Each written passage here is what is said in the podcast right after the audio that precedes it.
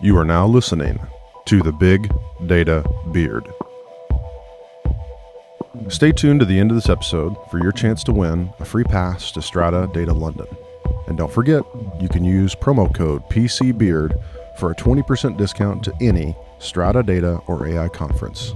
And now, So we're back with another episode of the Big Data Beard podcast. My name is Aaron Banks, and I'm joined by my uh, troublemaker in charge, Brett Roberts. And I'm really, really excited about this podcast. We have two special guests, Denise Kennedy and Ziad Mayo. And I had met with Ziad about maybe like a couple months ago in Boston at this data analytics event. And it was great. And I knew immediately I had to get him on the podcast because he was telling me how the NHL is using data to really deal with issues such as attendance, which I know is a is a large problem that's happening not just for the NHL but for you know college sports, um, for professional sports, all professional sports. So I thought it was really interesting. Wanted to um, automatically get them on the podcast so we can really talk about business problems that they're struggling with, how they're solving them, what they've learned across that experience.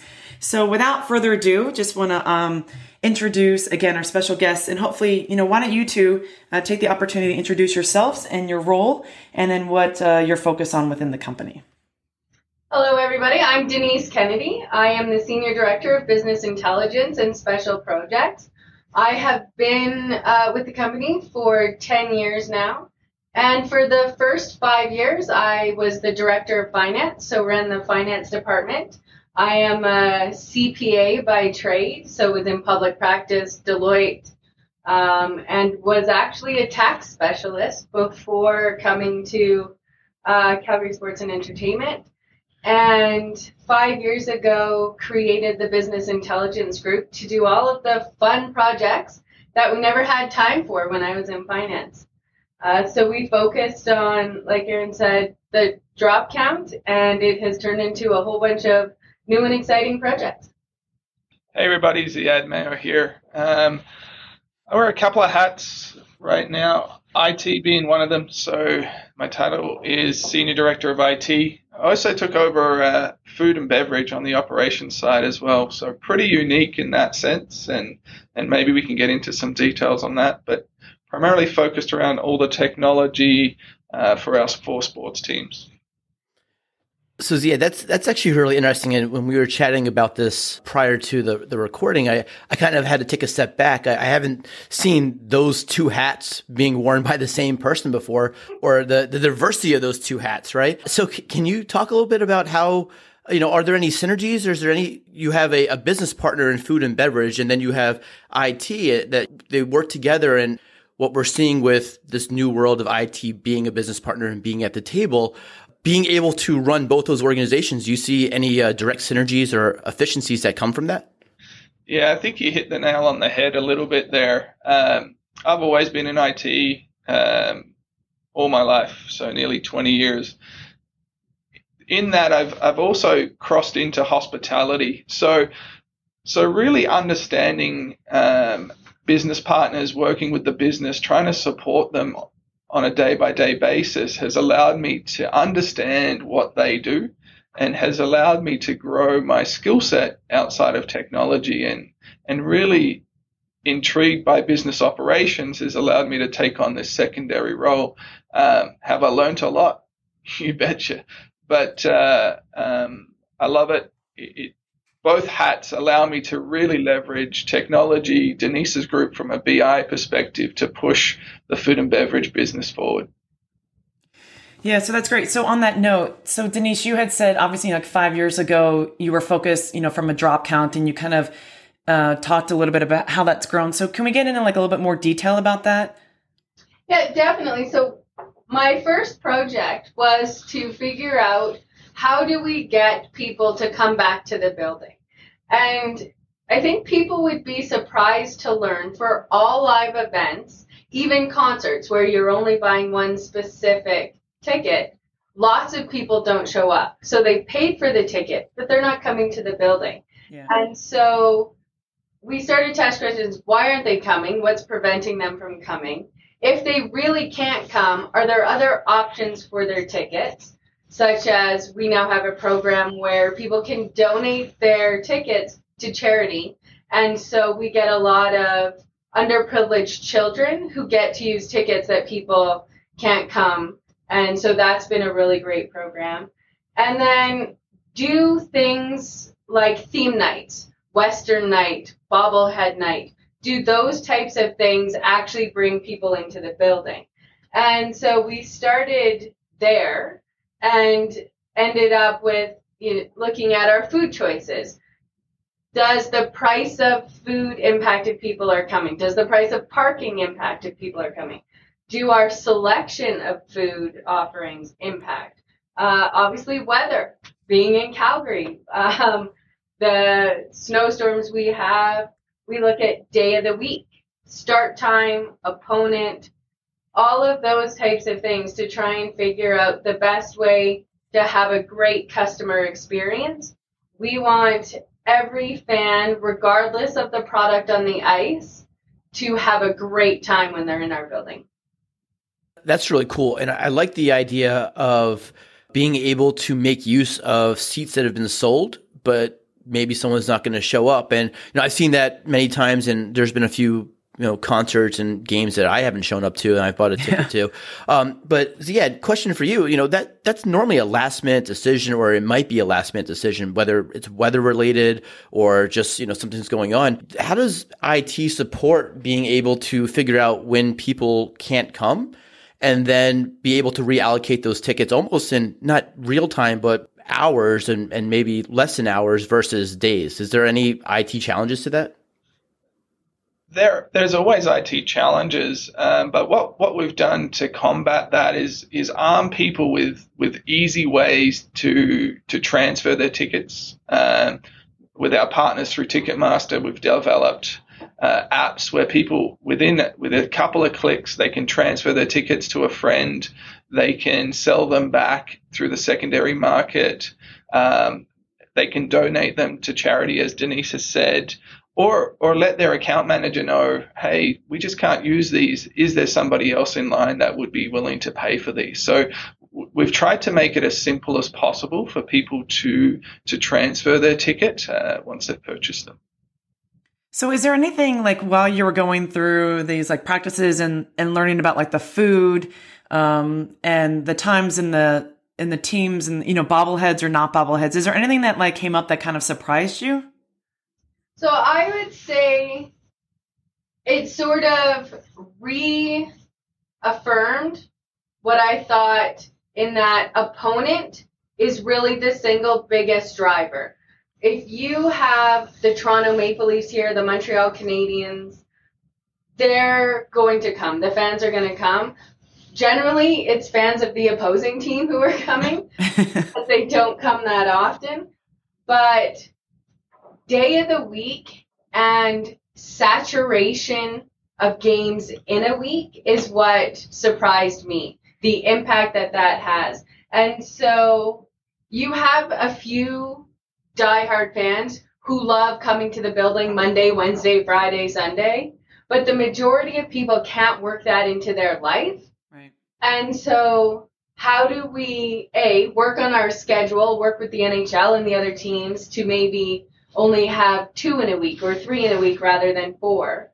But then also, what types of ticketing products can we offer so that so we now have, and we've had it for a while, but it, it allows us to sort of create new products. But how how do you make it so that people can buy five games or ten games or a select pack so that you you have to reach a broader client base in order to sell the same number of tickets, but then you get more people to come to the building.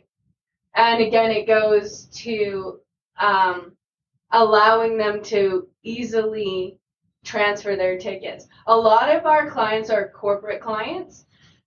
So we need to market to them because they're the ones who are giving away their tickets. So they weren't coming Monday, Wednesday, Friday anyway. So how do we then market to people who get transferred tickets and entice them to come? Because what we found out was corporate clients were giving their tickets to their customers and they weren't using them and they didn't know. So when we would call them to ask why they didn't use their tickets, they were actually unaware that their customer hadn't used the tickets. So how do we get that customer's information so that we can maybe give them a food offer or a retail offer or a deal on parking to try and get new customers into the building? Yeah, so that's interesting. So do you are you sharing um, does this information get shared like within the nhl or do you tend to just kind of keep it uh, local or within your own kind of group actually i just came back last night from a conference in las vegas with all the other nhl teams and there we had two days of sessions where everybody shares everything now we have to be a little careful because of um, collusion laws in the united states right. about, you know, we have to keep it a little high level, but definitely we all share what we're doing, what we're looking at, and how how they it changes what they do and and the increase in revenue because at the end of the day if you drive great customer experience you'll drive your bottom line so, Denise, not to put you on the spot there, but that's pretty cool. Didn't realize that a conferences in Vegas are always uh, fun for the first couple days. But any cool takeaways? Any high level things that you can share coming out of that conference? So, you know, one of the things that I learned was that most of the other teams have significantly larger um, business intelligence units than we do.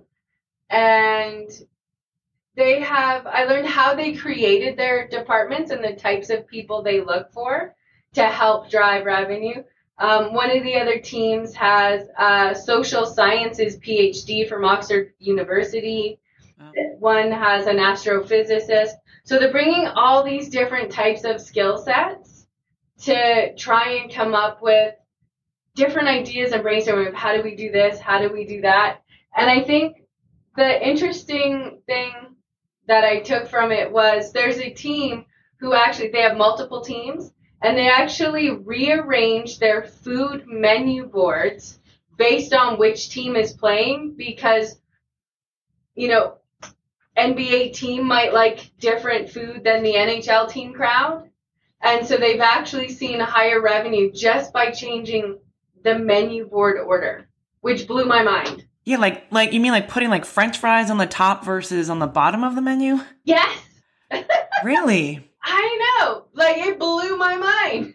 I mean, I, I definitely have to say that I like even when I lived in Boston, the Bruins fans, like hockey fans are completely different than like the Celtics fans or basketball fans. Like it's a different just even like what they wear, right? So I do find it fascinating. I'm not surprised the audience changes, but but I do find it amazing to think that just moving the order of food will really impact our brain. That says a lot. No, you know, it's, it's, I guess it's not surprising then that they're hiring people with these degrees because it is so much about like how we see things or how it just registers in our brain and whether or not, oh, that's the first thing we see. We really like that food. So I'm going to order that first. I do know that if I look at a menu and there's something I like and it's like I get really excited about it, I don't always go to the next item. So that's fascinating. That's cool. It's almost like where your eye is drawn to, and if you can understand and develop like that, you know, a I'm from Boston, so a Bruins fan likes this more than that. Maybe you put a, a box around it, or you put it to the top, and you're going to sell that more popular and maybe a higher margin product. So that that's a uh, that's pretty cool, and it doesn't seem like it's a, a huge lift to be able to to do that. It's almost low hanging fruit to be able to at least identify what it is, and then you have to figure out how do you uh, you change the boards and everything. And you know, it's interesting because we are the oldest building in the NHL. And so we don't even actually have digital menu boards on all of our concession stands. Only half the building does.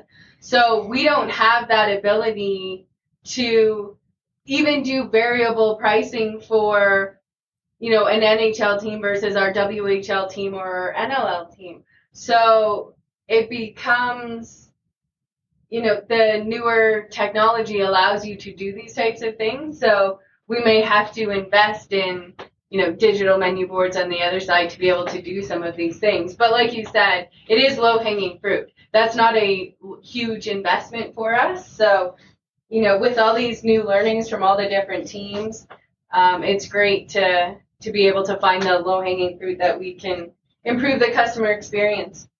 So are there other like business and technology challenges that you're actually like facing, like realizing, okay, as a business, this is something that I, we need to do or we think is beneficial, especially when it comes to, um, you know, especially like you were saying, like for food or retail or anything like that, but the technology just doesn't support it at this time?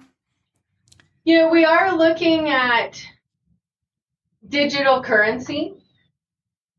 And so it's hard in our building to be able to get the infrastructure to take that. So that's one of our technology challenges right now is how do we with our systems, what investment would it take or what new system do we need to be able to have a preloaded whether it's a card or whether it's on an app that people could just come to the building and have their tickets there and cash so that they could just walk up to any concession stand, retail stand, and not have to carry a wallet or anything like that, especially with heightened security and bag checks and, and those types of things. You want to make it as easy as possible.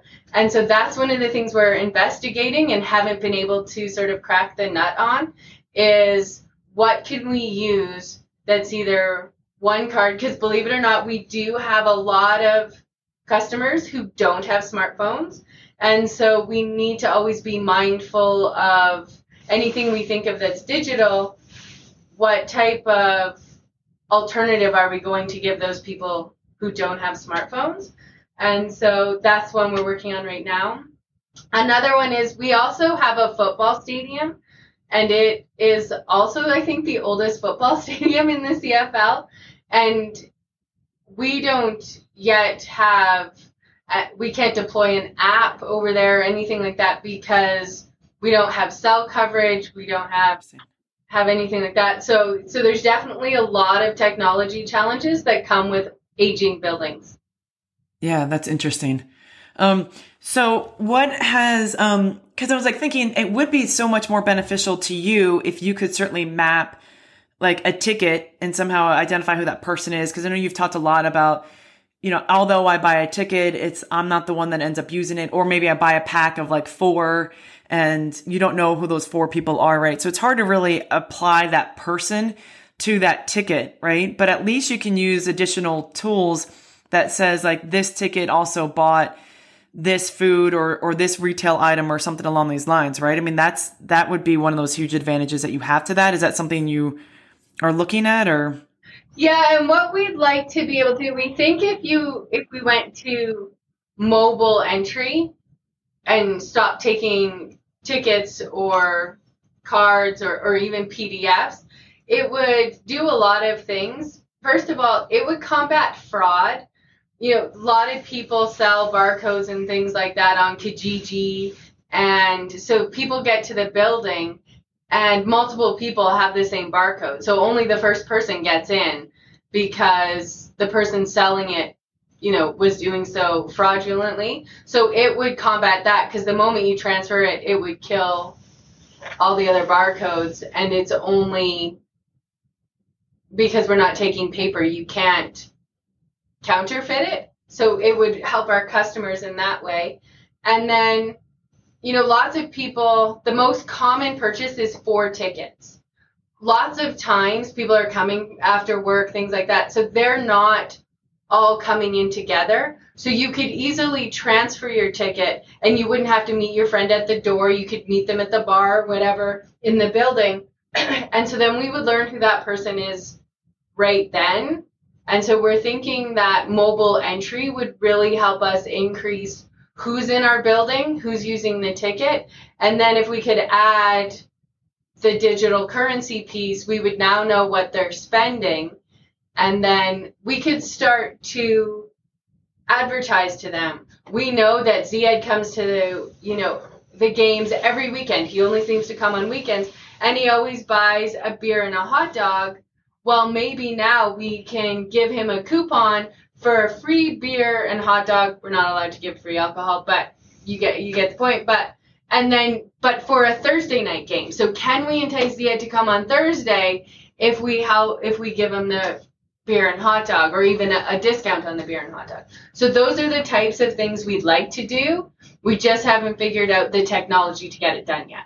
And and to add on that though, so I've I've talked to other customers um, that were also they were like smaller college programs and they have like the staff we've talked about this digital specifically to your point like wouldn't it be great if you could offer a coupon especially if they were standing in line too long at a concession stand you know they were like well if i could pop up a coupon then that maybe that would make them happier. But then what they were telling me was their staff um, is not really technologically advanced that they couldn't support that. So do you see like a correlation at all with like a staff? Do you are you looking at that part or the, does your can your staff also support that? The people that are getting these digital tickets and getting this technology that they can understand all of those tasks or or is your staff pretty inept at that or uh, talented at that so the staff are the staff are the staff we have yeah we have a lot of staff uh, we, we have about 1500 part-time staff um, a lot of them that have been here for for many years I think that's one of the challenges we're having in the sense of how do we simplify the transaction? Because I think that's key to the whole right. coupon solution is, is how do you make it so seamless?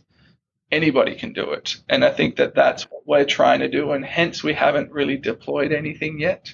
Um, obviously there is a training platform on the staff, but, but can you make it so simple that no matter what it is, it's anybody can do it and and it's so simple for the customer that it's a no-brainer yeah that's interesting so on that note have you you know within these past five years that you've been working on this has there been anything that you've introduced specifically because you've done data analytics you know what i mean or, or things that you've just um, never really had before those five years but now that you're doing all this like understanding of your audience and um, having people come in or even with the food and beverage that you've introduced something completely new that you you knew that you wouldn't have been able to do it without the analytics? So one of the interesting things that uh, Ziad and I worked on this season was before the season began, we analyzed all of the food and beverage concession stands, each one by themselves, revenue, cost, labor, to figure out which were our lowest producing stands and what should we then do with them to make them higher? And so we did a wine bar, a whiskey bar. We've introduced um, a test kitchen, and our revenue has increased significantly, and our customer feedback has been off the charts. And so, without analyzing all of the concession stands to know which ones weren't doing well, and it was interesting it was the coffee stands that weren't doing well. And so the coffee stands are gone.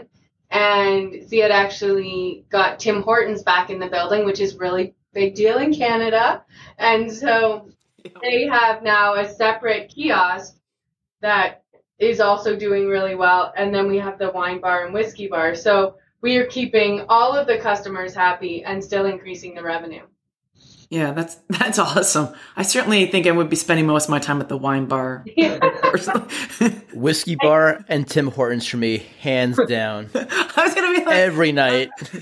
If you need some testers of like the wine, I will absolutely fly up there and spend all night drinking and watching, you know, the flames. I would like love that actually. She's pretty good at that. I'm skilled. um, but on that note though, like haven't you said before that also like you were talking even about like concerts, right? Like all live events are having the same problem, right? Are there people outside of like sporting events that that seem to somehow like solve it? Because I know you've talked before about like a loyalty program, and that may not always like work, but sometimes some artists have like fan based kind of um, offerings, and that seems to help. Yeah, so that seems to help drive the ticket sales, but not necessarily getting people in the building once they bought the ticket. And so I think the reason that, you know, your Live Nations, your AEGs, they're the big promoters that we deal with and, and that most buildings deal with. They're not looking at it because it won't actually increase their revenue. They get the ticket sales. And so there's not as much focus on the concert side of it, which I find interesting. And a lot of other sports teams don't actually run their buildings. Some do, some don't. And so when I go to like the meetings I was just in, everyone's focused on the sports because not everyone runs their building. Not everyone even runs their food or their retail. A lot of those are third party that they they just get a, a royalty off of. And so they don't get to control all aspects of the building like we do. And so it's interesting when you look at concerts, the wine bar is actually more popular during concerts. The whiskey bar is more popular during sporting events. And so goes back to how if you just change your menu board during different types of events, but it might go further to should we actually have different food offerings depending on not only if it's a sporting event versus a concert, but on the type of concert. You know, when you look at, let's say, a Justin Bieber, when you look at the Ziad say shaking his head. Like, I couldn't stop laughing. I'm like, oh, all right, Canada, I forgot. Uh, the, the Beebs.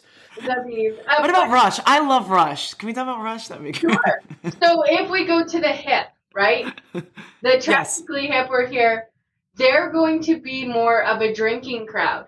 But your younger, like the reason I was talking about Bieber was because his fans, they want all the merchandise. Right? So so obviously they're not a high drinking crowd because of their age, but they want all the trinkets and the t-shirts and right. all of those types of things. So even just the concert type can change what we should be offering. Go ahead.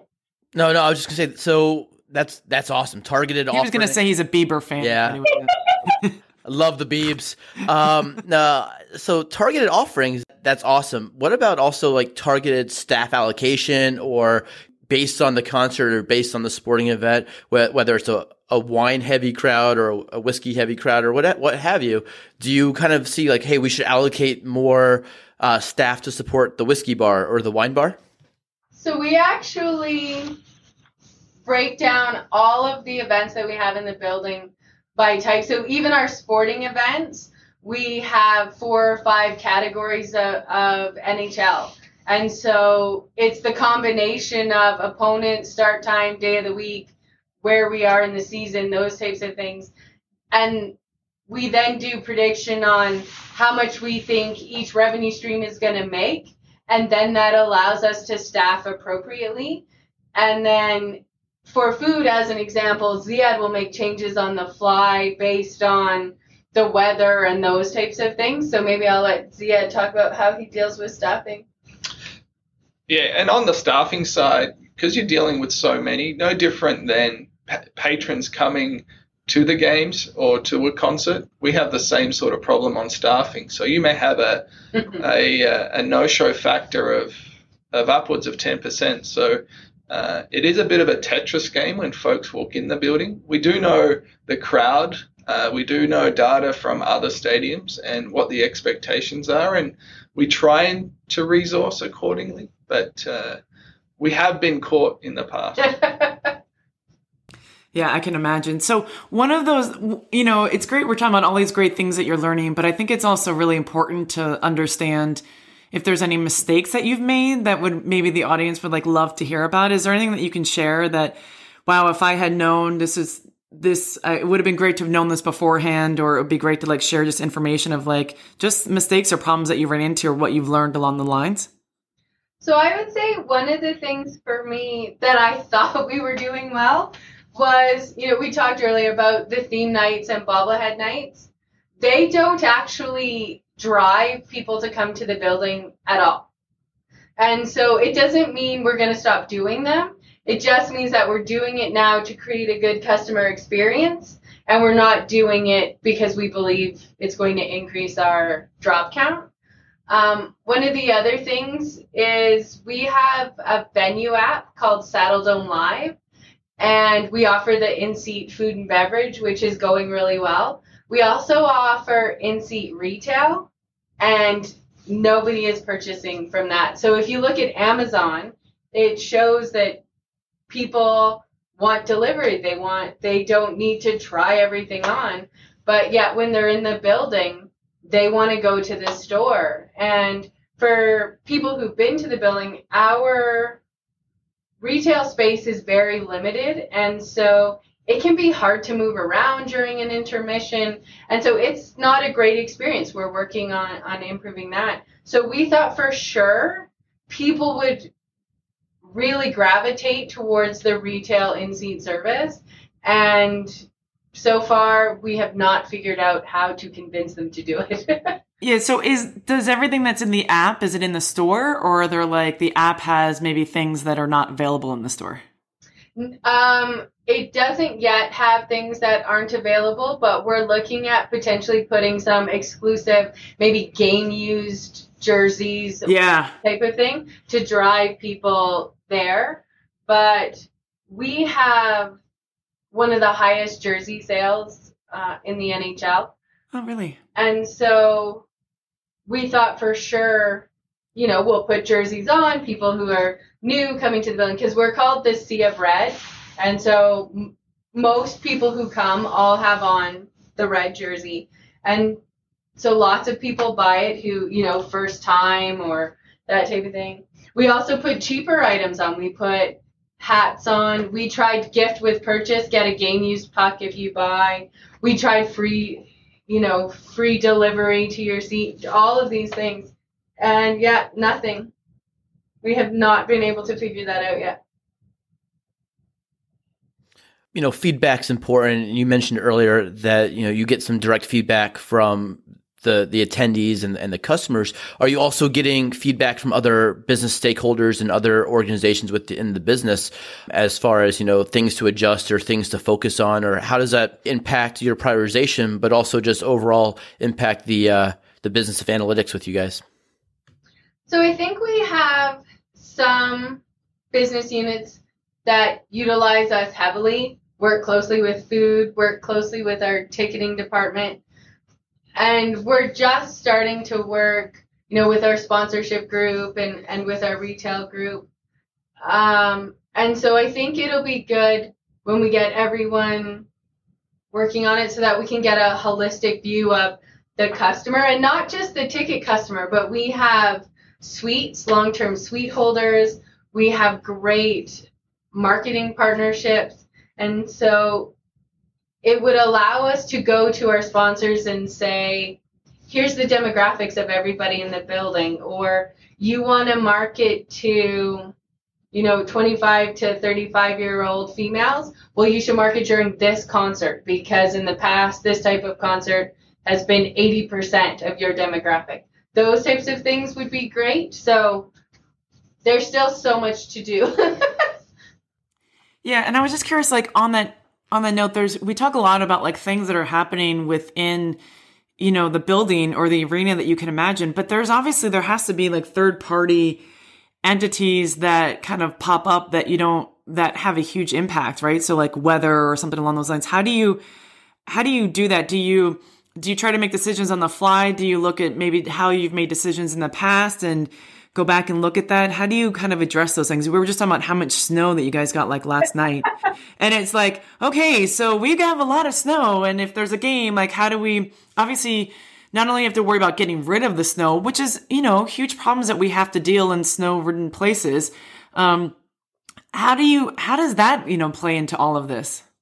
you know, we've done some focus groups lately, and with our football club, like most football clubs, people love to tailgate.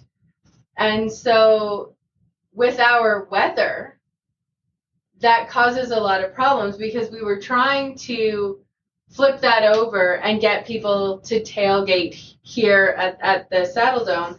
And during the playoffs, you may or may not have nice weather. It can be snowy and minus 30. It might also be plus 10 and quite lovely out. So we always try and prepare for the worst, but hope for the best. So we, you know, deploy heaters, we have snow removal on standby, we have all those things because we look at historical and go, okay, generally in April, what have we done? what you know what's worked what hasn't do we need a tent do we need so there's lots of things that we look at based on past experience but we had a football game this year 6000 people came because it was a whiteout blizzard i honestly can't believe 6000 people came it was insane Yeah. but there's some things that all the data in the world you're still not going to be able to change the outcome I love that. So I wanted to quickly shift gears, uh, just to talk a little bit about the infrastructure and the technology. So, so yeah, you, you talked and, and, both you um, talked about some of the, the challenges of infrastructure. It, it's an older building and, and just trying to get everything uh, to support the the business goals and priorities. Can you talk a little bit about what infrastructure you're using, some of the technologies that you're using to help make all of these great things possible? Yeah, absolutely. Um, we're a we're a big Dell EMC shop, so we've we've recently refreshed our data centers uh, to the VxRail line from Dell, which is a hyper converged stack, um, really allowing us to very seamlessly spin up, spin down, and and move resources accordingly with what the business needs um, in a very very efficient fashion. Um, we do run two stadiums, um, and and we've replicated those. Um, some of our challenges that continue to exist is some of the uh, the networking side. Um, we we continue to increase the amount of data that we're pushing, um, and we've got a 40 gigabyte backbone at the moment, and and we're looking to increase that.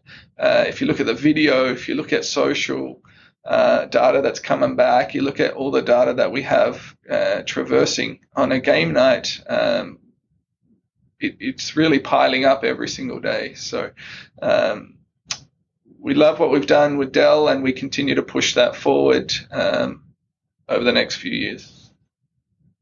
So, are there any apps that you specifically use for data analytics? I mean, we certainly, you know, think that you know applications have a huge impact, and I know you've talked about them, you know, like on the phone or anything along those lines. But um, is that about it from an application perspective, or are you building out your own um, tool sets and capabilities? Yeah, so we we've done a couple of pilots. So if someone's starting on this journey, I, I'd, I'd highly recommend um, a couple things. One, kind of understand what you're trying to do, understand the questions that you're trying to answer. Um, and and two, make sure that the data that you're collecting is is clean enough to do something with it. So we learned the hard way in the sense that we we've gone down a path and we've we've rechanged that. So Denise's team, uh, in in conjunction with some third parties and IT, have have developed a, a data warehouse, which all the data from all the subsystems is collecting in a fashion that uh, and in a way that we can analyze it. Um, Denise also use a, uses a product called Spotfire to visualize the data, to analyze it, to, to crunch the numbers through it, and, and push it back out to the business. So we do have some data analytics tools that help us do what we need. Um, but really, the fundamental foundation of that is the warehouse that she's built that aggregates all the data uh, from a number of different systems, and, and including spreadsheets that um, I think everybody today still uses all over the place. Yeah, we, I, yeah, I think those good old Microsoft tools are still used a lot. We talk about that in security, how people using like for compliance requirements, the number one competitor is um, Microsoft Excel because everyone still tracks everything using those tools. I get it. I get it. So before we start um, this rapid fire segment that um, hopefully you guys aren't nervous about, I just was wondering if there's anything that you wanted to leave the audience with, um, or like one last note that you wanted to make sure that got discussed um, that we certainly haven't covered on our report. What I would say, sort of to echo what Ziad was talking about, is you need to make sure whether it's a third party vendor or someone that you know you hire internally that whoever you're working with understands your business. We it took um, three external consultants that that help with the warehouse before i got someone who actually understood how complicated sports and entertainment can be they look at it and go oh well it's it's just a hockey team it'll be really easy you know, and here in Calgary, they focus mostly on oil and gas. And because we have, we're really a ticketing business, a sponsorship business, a food business, an arena management business, a retail business, it's really complicated. And then because we have relied so heavily on spreadsheets and manual processes, you really need to anticipate pushback until you create a culture of change because there are a lot of things that we can't build computer logic for that you can manually do in a spreadsheet no problem. So there's a lot of process change that comes along with getting data that you can analyze because for years, the 30 years that, that we've been around, we've done so much stuff manually. You know, we print out of this system, print out of this system, and then populate stuff in Excel and then manually manipulate it, and that's what gets presented. There's just sometimes no computer logic that you, you can write to do that. Yeah, that's interesting. So, yeah, did you want to leave the audience with anything? Yeah, if I, I think everyone and anyone that's trying to do this, I think it's a journey that every organization needs to look at. Um, I'm not sure that any business uh, can't afford to really invest in analytics and and understanding the data and understanding their customers. Um, it's something that doesn't take um, a ton of effort to get going, but I think the value that we've seen and the value that the league has seen long term, um, I think it's a great journey. Um, everybody should be at least talking about it uh, from a strategic perspective. The one other thing I would say is we have for years collected data, you know, customer surveys, that type of thing, and honestly haven't done a lot with them. So I would say to don't collect data just because it's popular and everybody's doing it have the end goal in mind and then go, what do I need to get there? Because we've spent lots of time and money collecting data that hasn't necessarily been helpful to analyze, or in some cases, it lives on a spreadsheet somewhere and nobody looks at it again. Yeah, that's interesting. I love that because I think that's what a lot of customers are, or not customers, but just people are just dealing with um, as a whole that are trying to like certainly tackle that. So I think that's really, really great information. So Thank you both for sharing all that. Now, this is my favorite part. We've learned a lot from our guests about big data, but now it's time to get a bit personal. In a segment we like to call Rapid Fire. Nothing um, is off the- limits. Nothing. on that note, um, so what year do you think that Skynet will go online? 2038. Ooh, ooh, okay. Ziad, did you want to? Do you have an opinion? No. You're like, I don't want to touch that one. uh, I, I'll pass. yeah. All right. So, what's the last book that you read? American Assassin. Oh, uh, good one. Mine was the five dysfunctions of a of a team. That's a good one too. Oh, maybe we should do a podcast about that. Um, so what's the genre of music that you're currently like rocking to? I have everything on my playlist from classical to AC/DC. Nice. And even Justin Bieber. I'm not even oh, I have one or two Justin Bieber songs. Yeah, so someone has to uh to say they're rocking out to Bieber right now. we should have had a drinking game. How many times say Bieber? All right, so uh, this is a specific one. Uh, what's your favorite Tim Hortons donut? Wow, Boston cream for sure. So I don't eat Tim Hortons donuts because I am a plant-based person. Good for you. I try to be. I've ordered like uh, those pretty, those ready prepared meals that are plant based, and then it's funny after we eat them. Yeah, then it's like, hey, let's have some cheese and crackers and candy. And I'm like, I don't think this is how this is supposed to work. Retraining the body. Um, so, what piece of technology is making life worse right now in your world? Uh, that's a great question. probably from a cybersecurity perspective, I would say um, the ever evolving credit card slash cell phone pay, Apple Pay, uh, and trying to keep keep it safe. That would be our number one challenge today.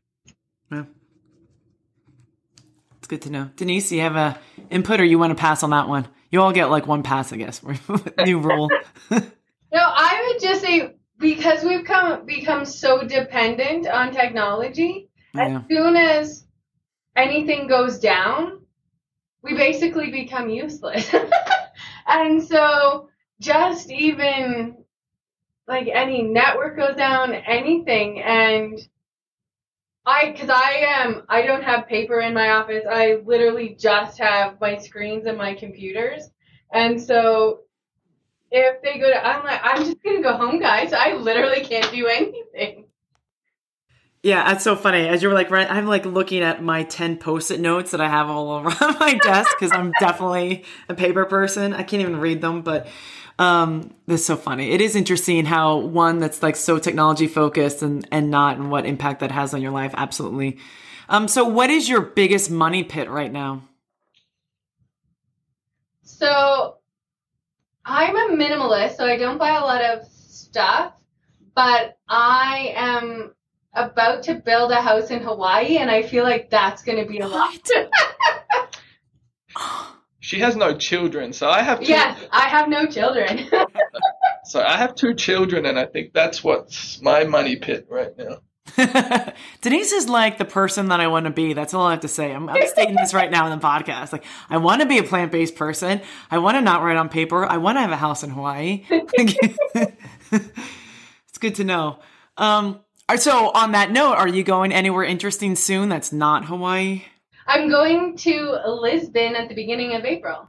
Oh my god, I'm just I'm planning a trip to Lisbon. We're gonna do more in Ju- July, so that's interesting. So you'll have to share some pointers. You have to tell me what you're uh, what you're planning on, how that's working out. Yeah, I'll let you know how it goes. I've never yeah. been to Portugal. I've been um, to lots of places in Europe, but we thought I needed somewhere relatively warm after all the snow we've had. yeah, I bet. Yeah, that's great. Okay, we'll have to talk about that. Cool. We spent a lot of time talking about food today. So, what's what's your favorite food at the arena? What do you what do you guys like to eat when you uh, go to a, a, hockey game or a game in particular? Yeah, uh, you got to go for a, a, a burger. We have a uh, prime rib burger. It's my go-to uh, for sure. And Ziad is getting me the Impossible Burger, which is a the best vegan burger, but right now I normally just eat tater tots. So I'm not gonna lie. that's interesting, and that's uh, like on that note. I mean, there's definitely so many different like food allergies or food kind of plans, right? There's like pale, uh, like the paleo. There's a, um, know there's like the 30 program or something. There's like so many new food things out. Do, do you guys relay that or kind of add that or think about that when you look at your menus? I mean, poor Denise, you're plant based and you're eating tater tots, but it's funny, like you know, of our uh, total food revenue, it's really made up. We have call it 200 items on the menu, but the top 10 make up over 95% of the menu. Uh, of the revenue. So, so even though we, we do try a bunch of stuff, we bring in a bunch of stuff, it, it's crazy like the beer, the popcorn, um, the hot dogs, the burgers make up majority of our sales, no matter what you do.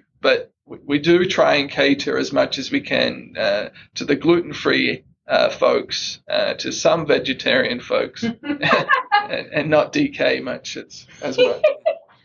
That's awesome. So, uh, one last question for this rapid fire. So, what show are you currently um, binging on?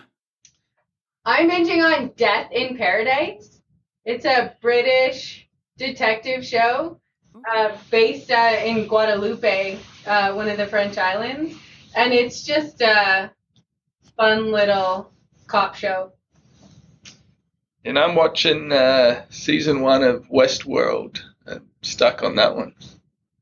Nice. Oh, that's a good show. Yeah, I haven't seen either. Of them. I've added them to my uh, post-its that are on my on my desk. I'll get to those right away. So again, thank you all so much for uh, joining this um, great session. Again, I'm so happy finally, Ziad, that we're able to pull this together. It was snowing here when I last saw you. Um, we were in Boston at the time, but um, just so great that we're able to pull together. I just love this story. I can't wait to um, really share it with everyone out there and just show how everyone's just dealing with data in their own way and the issues that they're running into it and how they're solving them. And I think that's important for people to get a greater understanding. So thank you both, Denise and Ziad, for joining us, uh, Brett and I, on the uh, Big Data Beard podcast.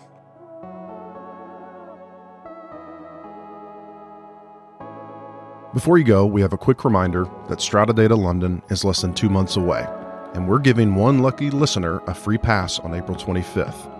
To enter for your chance to win, all you have to do is join our mailing list, subscribe to our YouTube channel, or review our podcast in iTunes. Each time you do one of these, you're entered for your chance to win. We'll be announcing the winner on April 25th via our YouTube channel. For more information, check out bigdatabeard.com. And as always, use promo code PCBeard for any O'Reilly, Strata Data, or AI conference pass, and you'll get a 20% discount. The music from this episode is from Andrew Bell. Check him out in iTunes or Spotify. Thanks for listening to the Big Data Beard.